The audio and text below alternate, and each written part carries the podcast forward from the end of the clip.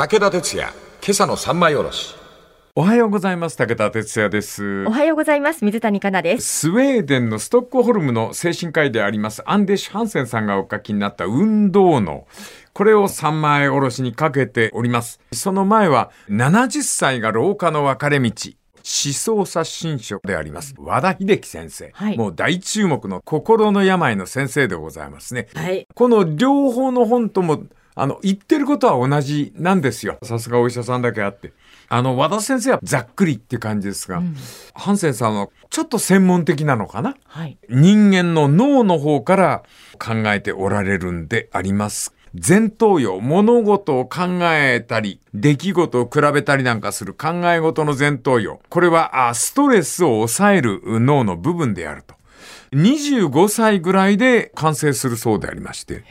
扁桃体、危険を察するというアンテナみたいなやつはじゅうななさいで完成するんですけども、前頭葉ってじゅうななさいの頃まだ完成できてない。あ、そうなんです。さらにこの扁桃体というあの危険を察する部位でありますけど、それを失うと、これ失ったがいるみたいですな、うん、恐怖を感じなくなるという。これ猿の実験で扁桃体取っちゃうとコブラでも何でも全て捕まえちゃうんだって。猿が腕に巻きつけて遊んだりして噛まれて死んじゃうっていう、うん、でもこの扁桃体が過剰に働きすぎるとカッとなって戦い方忘れて相手の耳かじっちゃったみたいなことをしでかしてしまうという、はい、とにかく脳というものは扁桃体、海馬、前頭葉、この三者で共通の仕事をしておりまして、ストレス、不安を耐えつつ生存のためにバランスを取るのであります。あまりにも扁桃体にストレスがかかりすぎますと、海馬も前頭葉もコルチゾールという脳内ホルモンが出まして縮み上がっちゃって失敗を繰り返す。だからあんまりこう叱られすぎるとかえって同じ失敗をするというのはこのことなんですよ、はい、この辺叱る方もぜひ気をつけていただきたい。叱られ続けるっていうことは脳の萎縮を招くらしくて、認知機能に大きな影響を与えまして、認知機能の衰えを早めてしまう、はい、引き金になりますんで、ものは言いようでございます。何とぞ優しくご指導のほど。このコルチゾールというストレス濃度にブレーキを外からかけられるすべ、それがスポーツなんですって。へー。つまり運動して動くことしかコルチゾールを減らすというブレーキ役はないんだそうです。ではなぜ運動をするとストレスは減少するのか。この例えがね、この先生の面白いところで、それはサバンナの猿の時代にまで遡る。俺このサ、サバンナの猿っていう言葉が好きなんだよな、はい、アフリカの東海岸が草原になる。その草原の中で森から出てきた猿は生きなければならない。でも彼にはその森がなくなったおかげで身を守る術がない。牙もなければ爪もない。ただ遠くを見渡すためにこの猿は立ち上がったんですね、はい、それで立ち上がったところから進化が始まったという、はい、これはあのー、そのサバンナで立ち上がった猿の特徴なんですが、ひゃくメートルを数秒で走る獣にはとてもとてもこの猿は勝てない、はい、ところがこっからなんだ。このサバンナで立ち上がった猿、これは獲物を追いかけ始めると数日間飲まず食わずで追いかけることができたっていうすごいですね、はい、この猿の脳の中に側坐核という豆粒大の脳内ホルモンのための部位があり、追跡にくたびれるとそこから励ましの神経伝達物質が分泌される。おー、これわかる？ランニングハイよ。ああ、そういうことなんだ。うん。くたびれているんだけど、スパーッと気持ちよくなる。はい。えー、ランニングハイという現象ですが、えーえー、これドーパミンというのが脳内ホルモンで左右しておりまして、はい、苦痛が彼に逆に集中力を与え、充実感、心地よい達成感を与えてくれる。はい。だからサバンナで立ち上がった猿、これはドーパミンが出るんで気持ちよくなってさらに追いかけることができるという、うーん、もうまさにランニングハイです、えー、苦しければ苦しいほど気持ちよくなるという、はい、そして人間というのがこの辺から生まれてきたんでしょうね。苦痛と快感が結びついてしまうという、おー、これはすごい特徴だよね、はい、苦痛であればあるほどドーパミンの分泌量は増えるわけでして、うん、草原の猿は運動による苦痛を快感の始まりとした。サバンナの猿はここから獲物のためになったらどこまでも追いかけていこうと思ったという、うん、それがアフリカから歩き出した旅する猿に人間を変えたっていう、うん、猿を変え人間にしたっていう、はい、このドーパミンは歩くことにより増やせますけども、もっと増やせる方法がある、簡単に、うん、それがカナさんランニングハイですよね。走ること、はい、走るとドーパミンの分泌量が一挙に増えるんだって、ねえ、でこの先生はですね、このアンデッシュ・ハンセンさんはこの運動脳の中のこの著作の中で何を繰り返しておられるかというと、走ることを勧めるんです。走るんなんだ、うん、走るか、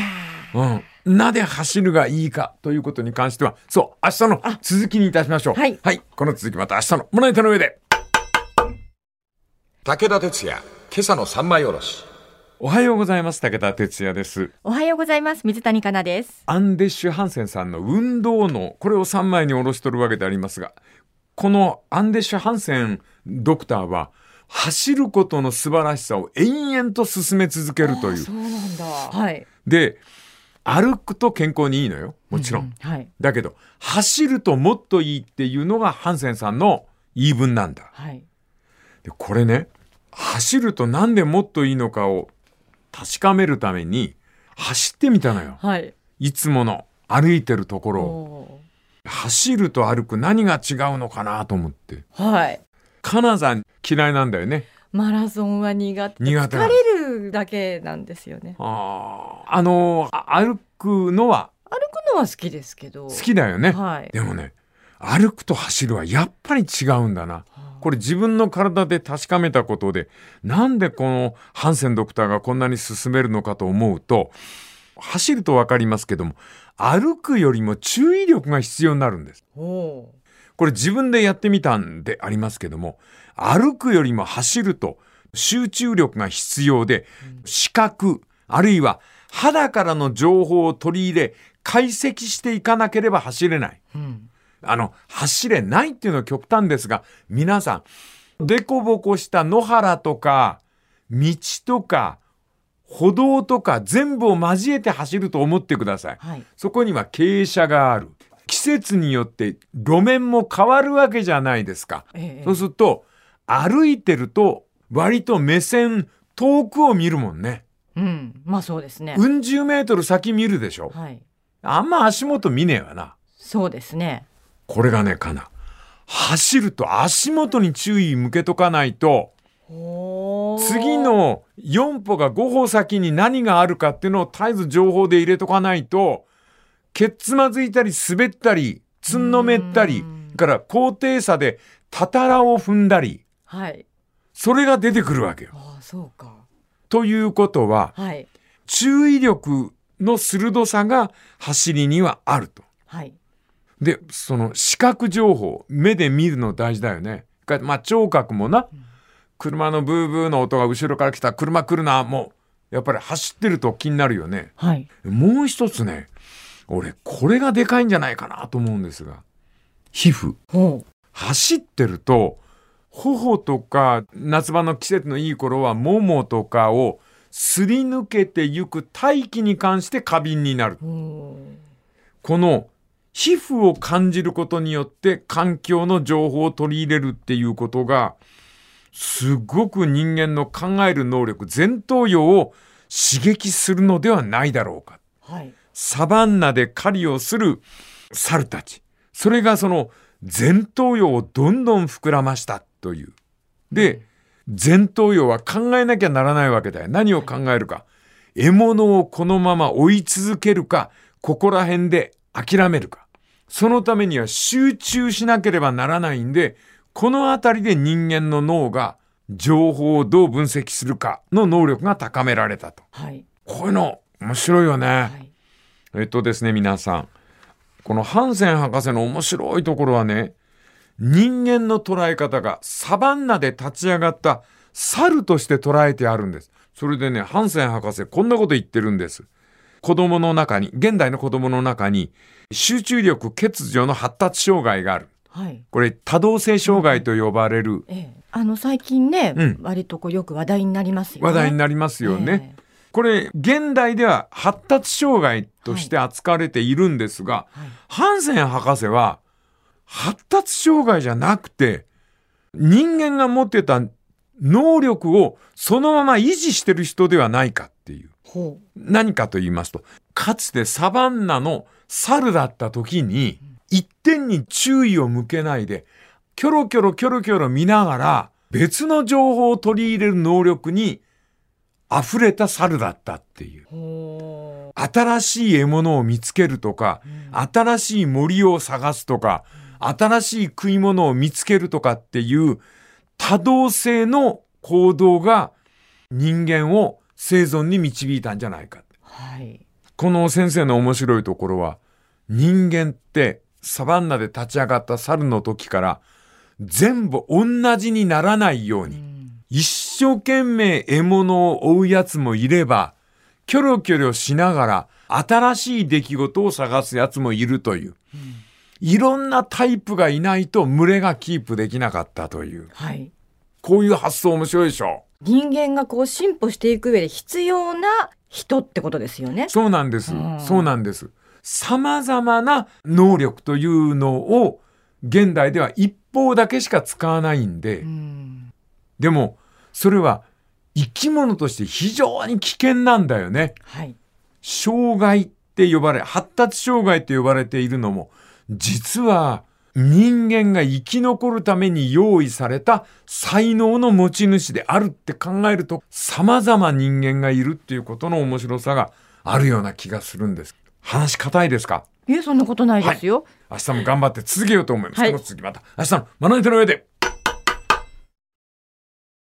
武田鉄矢、今朝の三枚おろし。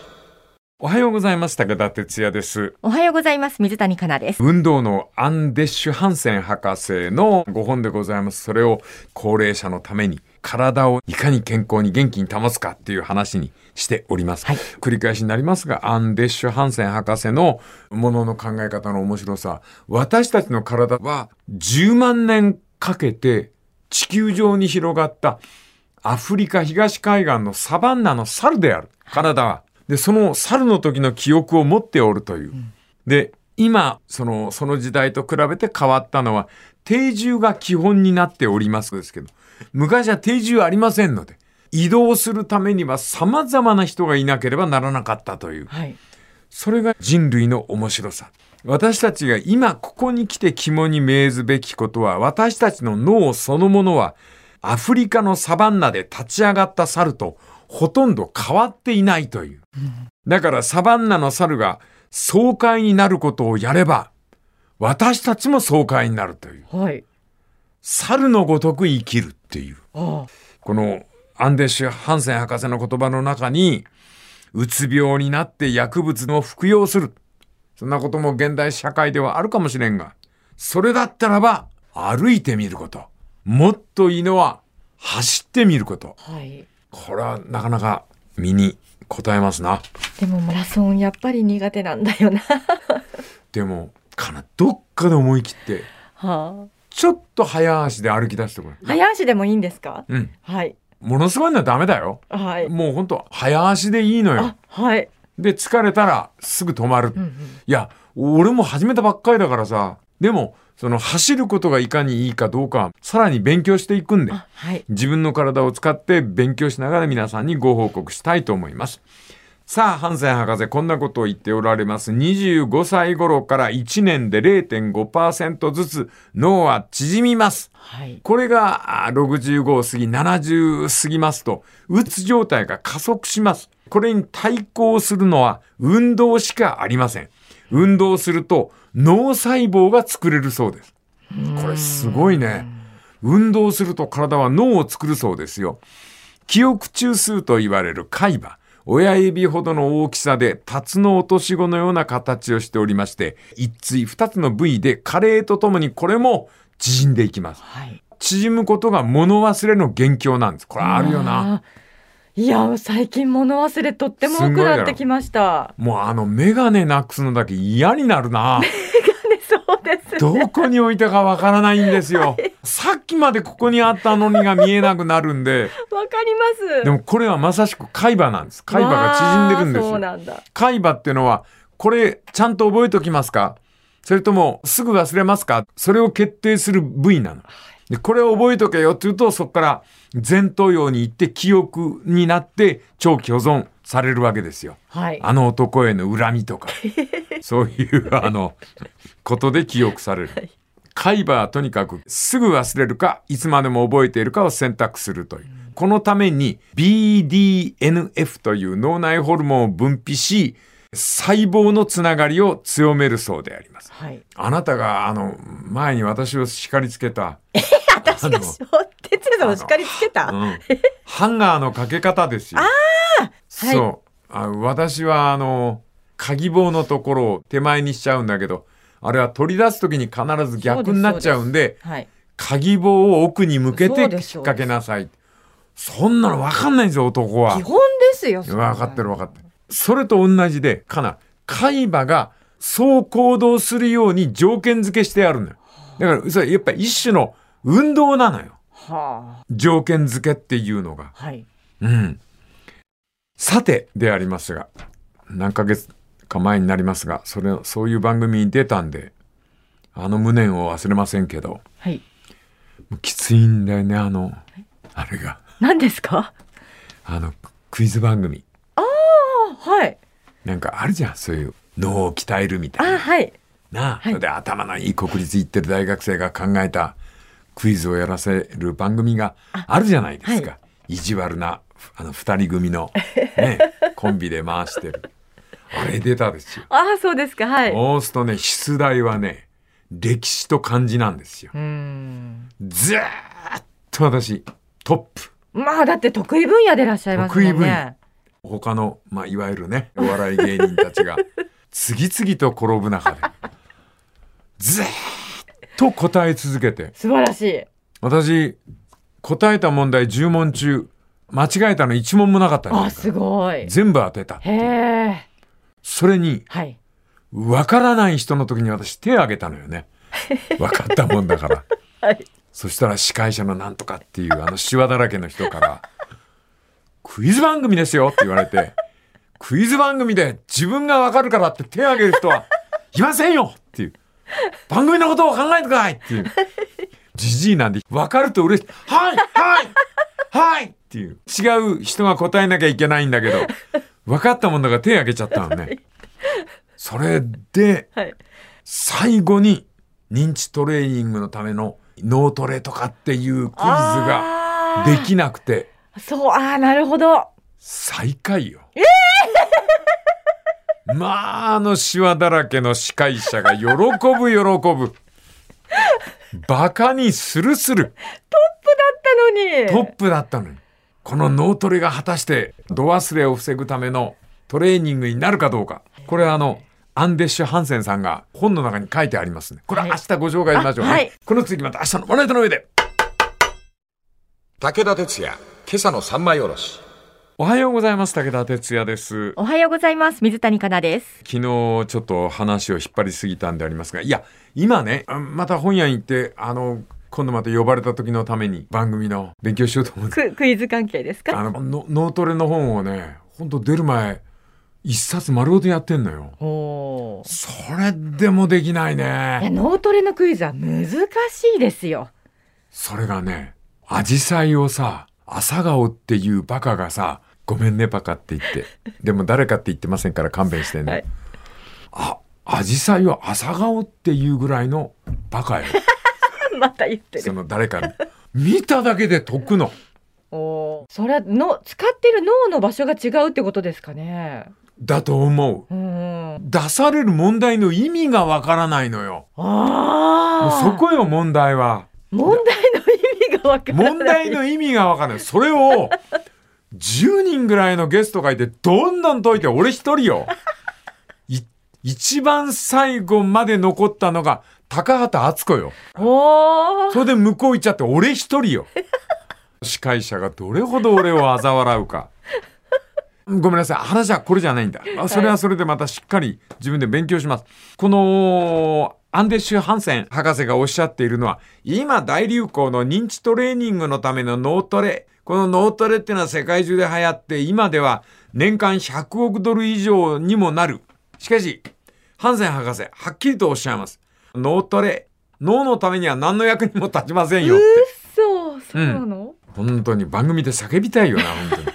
でもそれはできないんですね、はいはい、脳を生き生きと使うためには、これ視床下部っていう脳の部位があるんですが、情報のフィルターを強靭にして前頭葉へ送るという、脳が考え事するときは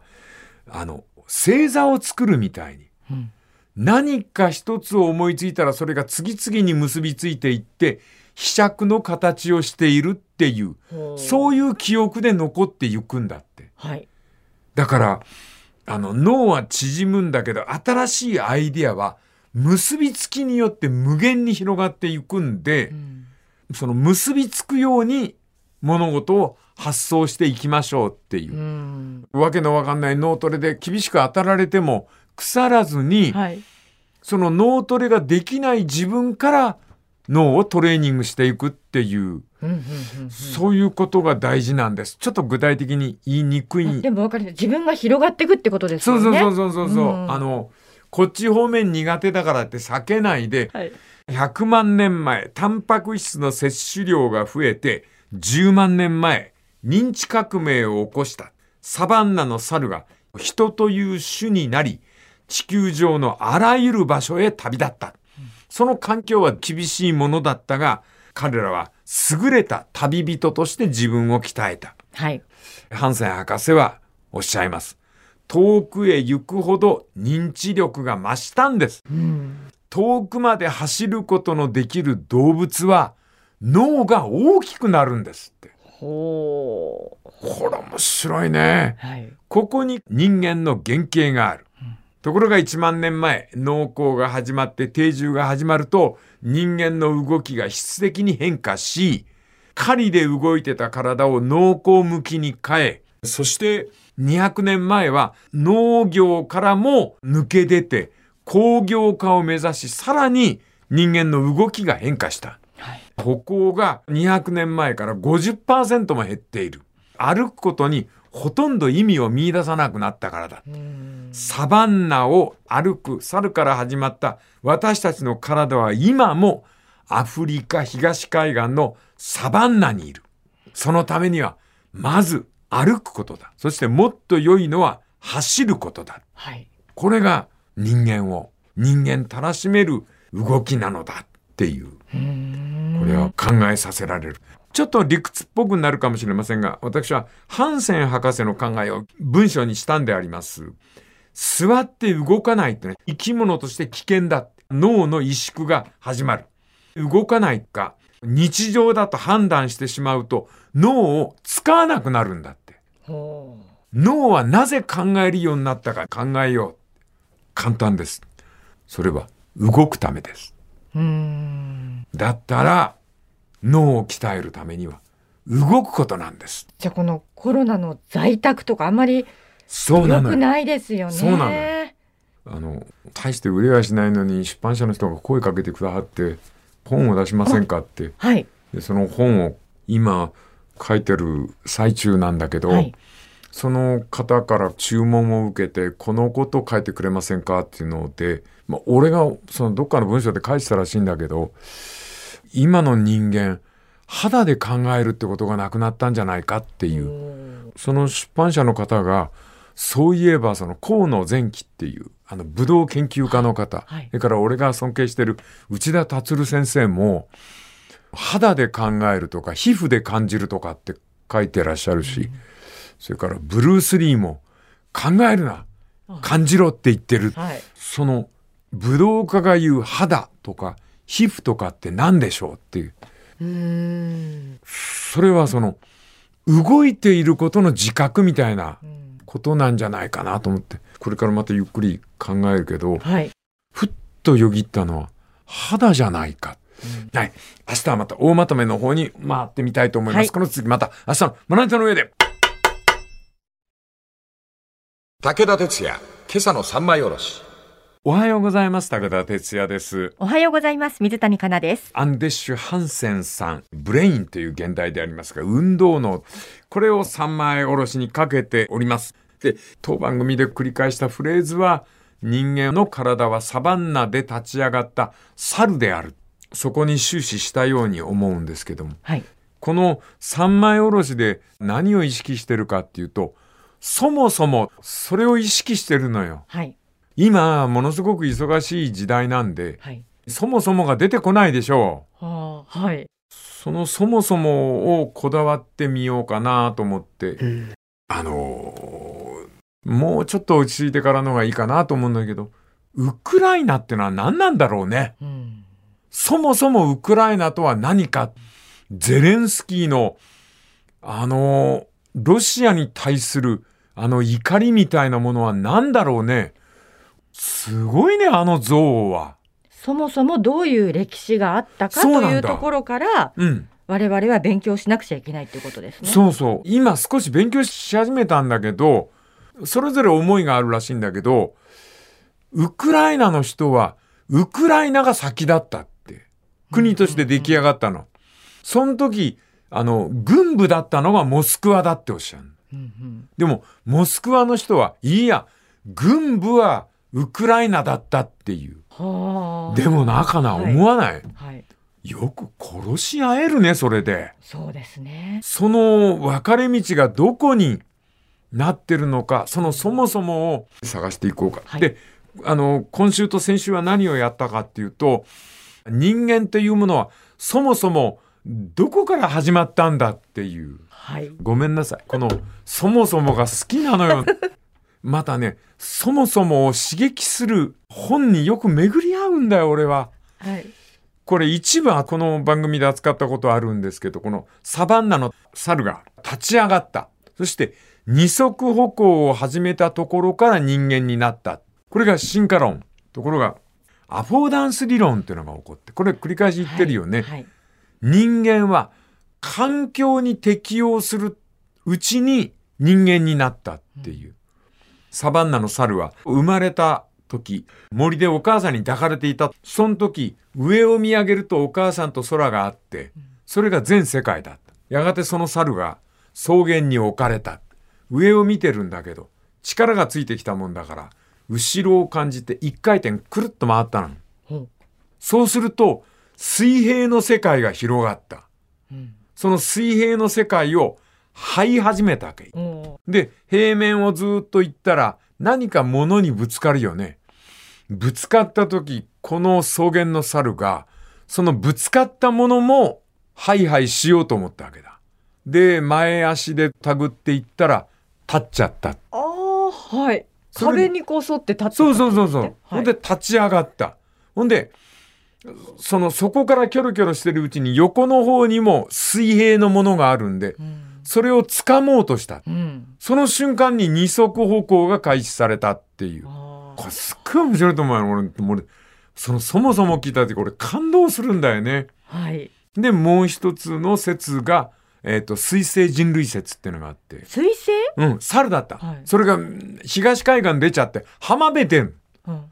海があるじゃんよ。あ、水星って水の水水、うん、はいはいはい。お水の中入っちゃったんだ。あ、はい。そしたら貝が落ちてるんで食ってた。ほんでどんどん貝求めて歩き回るうちに海が歩行器になっちゃって、うん、二足歩行がものすごく上手になったっていう、うん、海が彼を立たせたっていう水星人類説っていうのがあって、あ、はい、俺そういうのもあれするともうワクワクするんだよね。でこの一番最初に寝かされていて半回転して、はい、はいはい始めたろ、はい、記憶に残ってん、うん、回転が好きなのよ。くるっと回るのが好きなのよ人間は、うん、だから綺麗に回転する人見ると尊敬すんの、はい、それが羽生結弦だったりそれからハーフパイプあであの大きい円の中をスノーボードで回る人とか、まあ、あと体操選手もすごいですよね。全部内村航平とか全部回転、はいはい、回転が好きなもんで エーケービー もくるくる回るし エグザイル も回るっていうジャニーズも回る。回転に対する永遠の憧れ、道具を回転させるのも好きなんだよ。道具、大谷翔平とかホームラン打っちゃう、バットを回転させて、あ大阪直美はラケットを回転させてボールを打っちゃう。おそういう回転するものに対する異様な興奮はいそこでだから、はい、せがれがやってる合気道さ、合気道あれ回転武術だもん。確かにそうですね。そうすると人類がまず目覚めたのは回転からだ。うん、で世界中の子供たちで遊び道具がないとき何をするかっていうと一人で回り始める、はあ、一人で回る？くるくるくるくる回ってない子供って。あー、ちっちゃい頃回ったかな。うん、目が回るのが楽しいのよ。ああ、回る遊びはやってましたよね。うん、うん、何でも回ってたろ、うん、ディズニーランドも回ってるし、はい、何でも回るじゃん。遊具でも回る遊具がありますね。そうそうそう、そこにあのアフリカのサバンナで半回転した猿の興奮が。それはあれですか、徹夜論ですか、うん、寂しいもんだよ。いやいや、いいんじゃないですか。本当に奥さんにも話すんだけどねはいはいはい回転ね、回転回転いや、一節としてよろしいんじゃないでしょうかね、はいはいね、えむやみに長い話になってな ん, なんでございますが、年末はまた別の形であのリラックスしていただこうと思います、はい、この続きまた来週のまな板の上で。